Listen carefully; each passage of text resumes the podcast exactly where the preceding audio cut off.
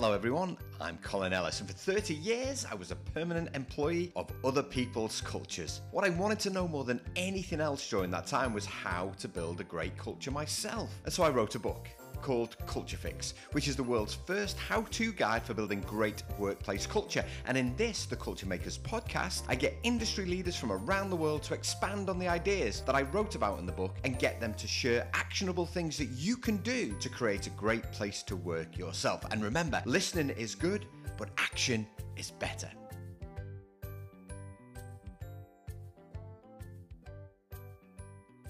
Hello, everybody. Welcome to another Culture Makers podcast. Today I'm joined by Nick Blinco. Now, Nick is originally from the UK and now is the Vice President of Advancement at the University of Melbourne in Australia. And he joins me today by phone. Hello, Nick. Hi, Colin. How are you going? I'm good, mate. How are you going? Yeah, very good. Thank you. Uh, yes, I'm, I'm sat here enjoying the sunshine uh, at home, sequestered carefully. So, yeah, we're recording this podcast uh, during uh, the coronavirus, so we're isolated. Normally, we would have we would have met up in a cafe, but we can't do that. Not just at the minute, anyway. Where was home originally, Nick? Way back when? I am originally from Rugby in the UK. Uh, born, born actually in uh, Warrington first, but then moved back down to Rugby with my parents when uh, I was about a year old, and lived there till I was 18. So Rugby, smack in the middle almost of the UK, isn't it? Just a bit to the left of the middle of, of, of the UK. Indeed, indeed. Yeah. Yes. So I'm, I'm a I'm a Midlands boy. and Warrington, not not far from where I was, uh, well, not far from where I used to live. Um, and so, what was school like for you? You know, did you you have plans? Did you have ambitions when you were at school? I I followed a fairly well-worn path of, of boys that went to my junior school. If they were relatively bright, we used to, we we did um, we did the 12 plus, so it was a, an entrance exam. Everyone in the everyone in the town did it. Um, I was lucky enough to go to uh, the local grammar school, boys' grammar school, with a number of my still very close mates. Um, same school as my dad, but in the end, I was the I was the first person to go to university from my family. So that wasn't a particularly well-worn path, and I sort of had to make my own way in that in that respect. But um, went to the University of Hull to read sociology and social anthropology, and then um, I discovered I was quite good at that, um, which was a surprise really because I'd never been particularly good at anything in the past, um, and ended up going to University of Oxford to study ethnology and museum ethnography. So that's basically kind of museum anthropology. Wow! So kind of social cultures are all kind of there in your background with the with the anthropology study, yeah. Yeah, indeed, and I think that's always the thing that excited me most about it. So anthropology I found more interesting than sociology because it was more about culture and it was about how groups work together and when they work together, the difference that that makes. And without knowing it, that's kind of applied to pretty much everything I've done since. It was never deliberate, but um, uh, I've always uh, I've always found how how groups work and how individuals within groups interact just just sort of naturally fascinating, really. And it's one of those things, Nick, and you know, we'll kind of get onto your experience shortly. But I think that once you have a, a good understanding of how that works, it can help support, provide insights for your entire working life, right? Indeed, I think I think I'm not sure I've ever cracked fully understanding it, but I've always been interested in it, and I think that's probably the bit that, as I, as I was sort of thinking about what we might talk about today, that the fact that I'm I'm interested and I want to I want to understand is probably what's really stood me in best stead. So it's less about learning about systems and, and learning the science behind it, but actually just being interested in people and how and interested in how people interact as part of a system has been the bit that's always interested me. So so what was the first job? I'm presuming you mean my like first like proper job, yeah, prop, like your proper job, yeah. Right, okay. yeah. Not not Marks and Spencer shelf no, no, no, no, what was, okay. yeah, no, okay. Uh, what was your actual first job? Yeah, I'll declare mine. I was a I was a, a shelf picker at Argos which is a kind oh, of excellent. retail store in the UK. I'm not sure if they're still going. So, what, what was your first job? Mine was um, a shelf filler for Marks and Spencers. um, and where, where, I learned a lot about how um, how not to manage a team. That was a that was one of those. Uh, it, could not, it could not have been a less motivating environment, but we were paid extremely well, and we used to get free sandwiches. Well, there you go.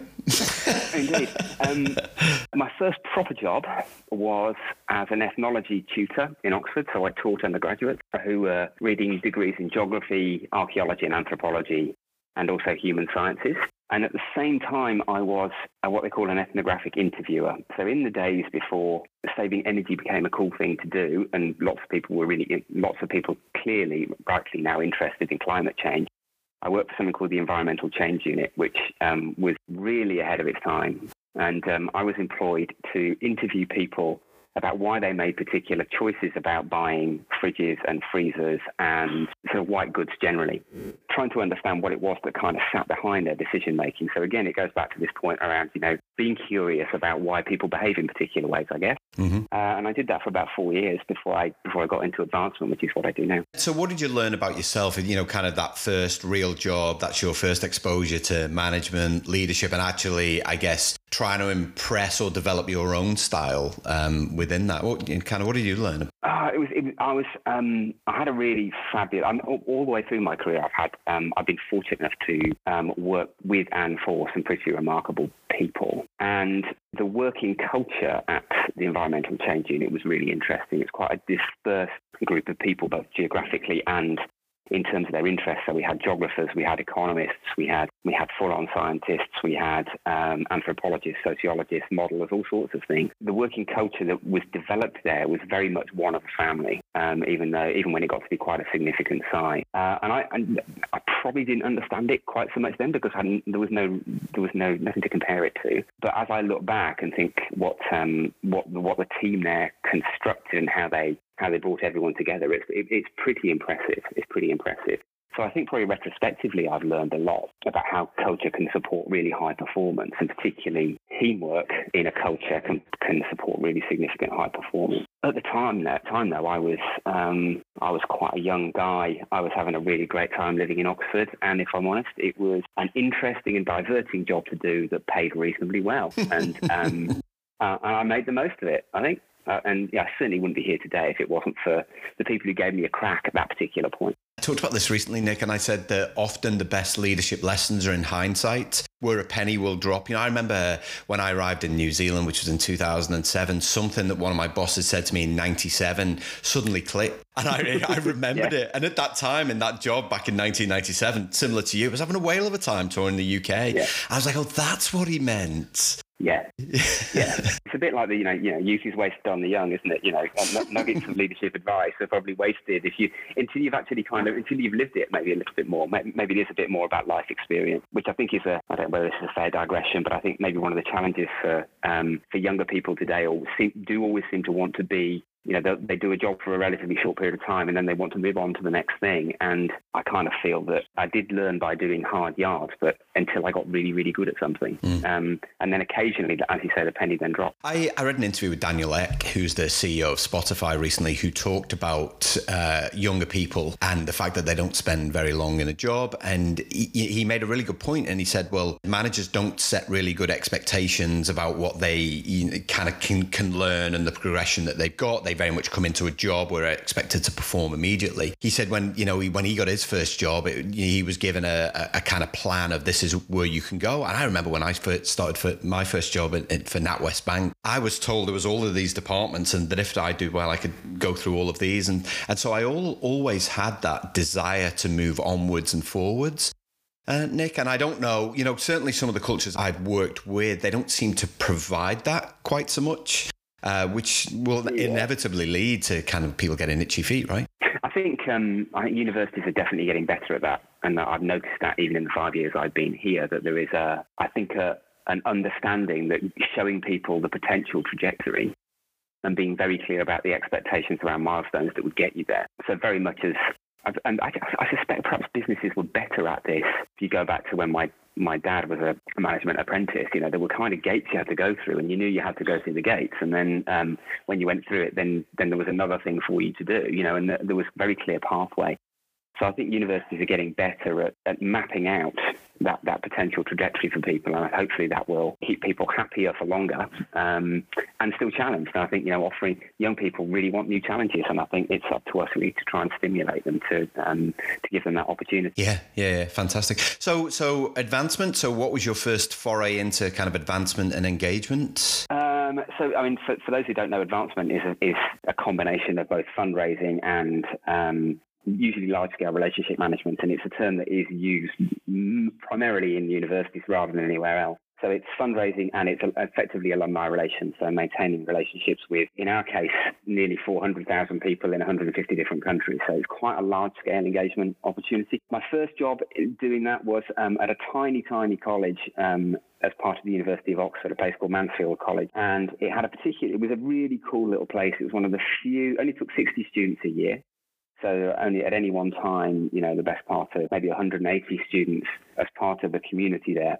But they were one of the first places in Oxford to have a proactive outreach program to people from unconventional social backgrounds. So they did a lot of work with people from FE colleges, which is the kind of similar to the kind of the VET sector here. So usually young, pe- young people or younger people who didn't follow usual conventional educational route, but still have some real talent and potential. And they, they, they work really, really hard to go find some super bright kids. And over, I mean, it's been 20 years, I think, since I worked there. But over that period of time, they've actually climbed to be one of the highest um, academically achieving colleges in the University of Oxford, but maintaining this idea that it should be about opportunity, not pre-exist- pre-existing advantage. That fitted very well with me. Mm. Uh, and we did a lot of really brilliant fundraising focused around how you provide opportunities for those best able to maximize them. And it was um, it was pretty it was a privilege really to be part of that. And again, I worked with some two really amazing leaders from whom I learned a great deal. Awesome. And then Melbourne, the, the move to Melbourne came five, four, five years uh, ago. That was yeah, five years ago. Just came back to five years. So I was after Mansfield. I went to the University of Birmingham, where I was for 13 years. So you know, when it comes to sticking around, I'm quite good at. Three different jobs though, and again, I was given first of all the opportunity, but then Birmingham were very responsive when I when I sought greater responsibility, and they were fabulous at, at giving me that and testing me and allowing me to kind of allowing me to um, have my head, as it were. Um, and then yeah, University of Melbourne five years ago, and and never regretted it for a second. It's been an amazing work challenge, professional challenge, personal challenge, but just so much opportunity. It's been brilliant. And culturally, uh, what what have you noticed? Uh, I suppose it's different between the UK and, and Australia. Um, oh, there's a brilliant book um, by Erin Meyer. I think it's called Culture Wars, which explains quite a lot of the difference between the UK and Australia and many other countries. The culture too. map, um, yeah, culture map. It's called, yeah, map, yeah, sorry, yeah, yeah it's excellent, map, yeah. And she, um, and you'd imagine that they'd be a lot more similar than they are. I realised in about two weeks that, um, that some of the things that would be easily and routinely understood in a work context in the UK, such as me saying, How would you feel about writing that report for me? In the UK, that meant, Will you please write that report for me? Um, what I noticed here was um, when it didn't come and I asked, um, the person I was asking said, Well, you didn't say do it, you just said how I feel about it, and I didn't really feel like doing it, so I didn't. so um, I, I, I learned there that checking in on understanding was quite important, um, and asking the right questions was important, and really clarifying expectations were, was was also important. So, um, uh, but actually, I find, I find, the work culture here actually probably rather healthier than anything I've previously experienced. I think there is a, a greater a greater sense of um, a holistic view of life here, and that's been quite a joy. Actually, it's always felt a bit of a grind, if I'm honest, in the UK. Mm. Whereas here, um, I've had I've been blessed with working with some incredibly talented people who would absolutely put the hours in, but there is there is and there's an acknowledgement there's more to life, and I think that's really important. And are you quite deliberate now about how you go about building your own team cultures, Nick? Given your given your background. Yeah, I mean, I think um, I work really. I've got a really great senior team, and we, we take a fairly um, we take a collective view of, of our leadership of, of our office, and we work we work very hard as a as a senior team to build a, a culture amongst ourselves that is very clear about um, our sort of cultural and behavioural expectations of each other and of our senior group. And then we work similarly hard to make sure that's promulgated through the system as well. Yeah, it's, it, it's obviously, you know, we, we, we look for certain things when we're recruiting people, but when people do come and work for us, first of all, the team has already developed, that three years ago, we actually developed our own set of um, values and behaviours. And that was, that was generated very much bottom up. So we recruit to those values and behaviours. We set expectations around performance that relate to those values and behaviours. And that's a really important, important part of the induction program when someone arrives. So everyone sees me when they arrive. And the bit that I talk most about is our expectations around um, the culture of the office and how people will work within that. And when people do a great job and they, they, um, they demonstrate the culture and behaviors, then we highlight that. Similarly, if people fall short of our expectations, then just in the same way as we would address it in terms of specific performance, we would also address it in terms of how people turn up. So we're pretty deliberate about it, and we've been clear that we won't shy away from difficult conversations should the need arise. And I think often that cultures that I guess don't achieve what they set out to, often they walk past those behaviors. Nick, they don't have the courage to deal with those. And, you know, I often say it's a kind of management muscle that everybody has to learn. And no one wants to do it, right? It's, you know, performance management isn't top of anybody's list, but if you walk past Not that really. behavior, you set the tone for the rest of the culture. Would you agree with that? I do, absolutely. And I think, and that's regardless of what level as well. So, um, you know, I think um, sometimes where, where I've seen culture, where I've seen culture challenges is because we apply our expectations to people lower down in the system, but we don't hold ourselves to account for them, or we don't hold other senior people to account for them. So, um, and that, that's just incredibly inauthentic, and people can see that gap. So, you know, if, if, if anybody crosses the boundary around what's acceptable um, culturally, then I, I, will have the conversation if it was with one of my senior people, and I would expect them to have the conversation with any of their senior people. And I think people see that. I really do think people see that, and they're looking for authenticity, and they're looking for uh, they're looking for evenness. They're looking for equity. Really, that it's you can't just you can't just have performance conversations with people who are further down the pyramid. You've got to have conversations um, with each other and hold each other to account. So my senior team will quietly and nicely say to me. Um, I'm not sure that was quite what we were expecting, Nick. Which obviously I take with great equanimity. with grace. And, uh, indeed. Uh, well, I'll get to grace. I do get to grace. It's just it might just might not necessarily be graceful right at the start. but that's the thing, though, Nick. Right? Is that we we all need that feedback, and um, you know, I've had I, the younger me had you know a first year of kick up the pants, metaphorically speaking, and and I think that that's that they're important lessons for us to learn, as well as remaining curious about what's next culturally. So I guess my mm. final question is is how do you keep yourself curious? You know, kind of what are you looking for culturally to expand your culture building skill set?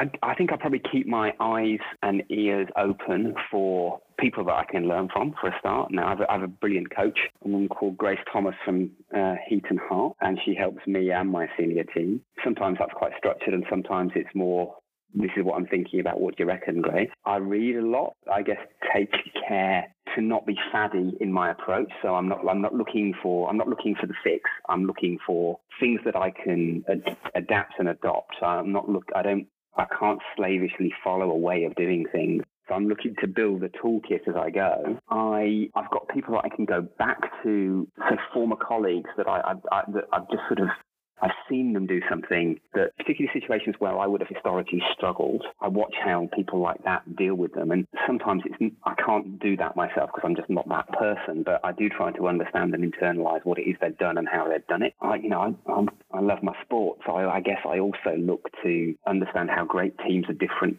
types work. It isn't just about how you build an advancement team, but, you know, when, when there's been a great piece of leadership or great piece of followership, what is it that, what could I learn from that? And then you've got, you know, just genuinely extraordinary people like Ernest Shackleton, who managed to hold a team of people together in the Antarctic under, I mean, if, if, if it wasn't true, it would be so far fetched it would be ridiculous that and he managed to hold a group of people together in extraordinarily trying circumstances for months and months and months. It was just you know there was just some brilliant leaders out there and I guess I just stay curious and try and learn as I go along. And so you mentioned you, you read and um, you know this is something that I'm finding with all of the culture makers that I interview is that you know they really make the time to read mm. others' works. Uh, you mentioned the Culture Map uh, by by uh, yeah. Erin Meyer, which is literally to my yeah. right here as I as I look. Oh, what, what, what, what else or what other books, Nick, have you read that, you know, kind of really made an impression on you? Um, God, that's a really good question. I mean, I spend I spend quite a lot of time. So I set aside time each day at the start and end of the day. Sometimes just to reflect on how my day's gone and how I'm turning up. That's interesting that you take the time to reflect. Quite a lot of people will just be caught up in this maelstrom of busy, busy, busy that often mm. they don't take the time to reflect. Right? They don't take the time to say, okay, well, what have I learned today about my job? What have I learned about the interactions between individuals? What have I learned about myself? And I think that's it's just really important. Well, I still get there are bits of maelstrom. Um, I wouldn't like to give you the false impression that I sail through life calmly negotiating everything by being thoughtful and uh, introspective. But I do a little session on gratitude, and sometimes that that that can be quite a struggle. um, well, so what was the bit that I was really pleased about today? And um, and particularly at the moment during the kind of coronavirus thing, it's uh, uh, sometimes the smallest things can help. But um, I just find that helps me put a seal on the end of the day, if I'm honest, and and allows me to take into the next day either a particular intention to turn up better or different, or, for me the fact that um, actually I did handle something okay and it's all right for me to you know I can replicate that as I go forward. So I'm, I'm probably quite I'm my wife Pitt would say I'm very self-critical, but um, I think I'm. I set I set everyone else high standards. No reason why I shouldn't set standards for myself. Okay, uh, but I have I set I start each day. I won't look at emails at the start of the day. I will go to the back of my my book. Um, my note. I write have a notebook. I don't use. I don't. Um, I don't keep. I keep an electronic diary, but I don't have an electronic to-do list or anything. So I um, I have my notebook and it's set out in in three sections. So five thousand feet, fifty feet, and five feet. I try to understand what the whole of my week picture looks like, and I try to do something big straight off rather than getting caught in the sort of spinny shit stuff of just looking at looking at and answering emails first first thing in the day. And that sets me, uh, it sets me and my senior team the kind of pathway for the week and the month. And that's what we try to hold on to when things get a little bit tougher. That's an awesome reflection, uh, Nick. And it's so generous of you to share a little bit of vulnerability there in terms of the things that you do at the end of this podcast for people uh, to really take away and think about. Uh, Nick, I want to say a big thanks for joining me on the Culture Makers podcast. You are very welcome. Thank you for inviting me.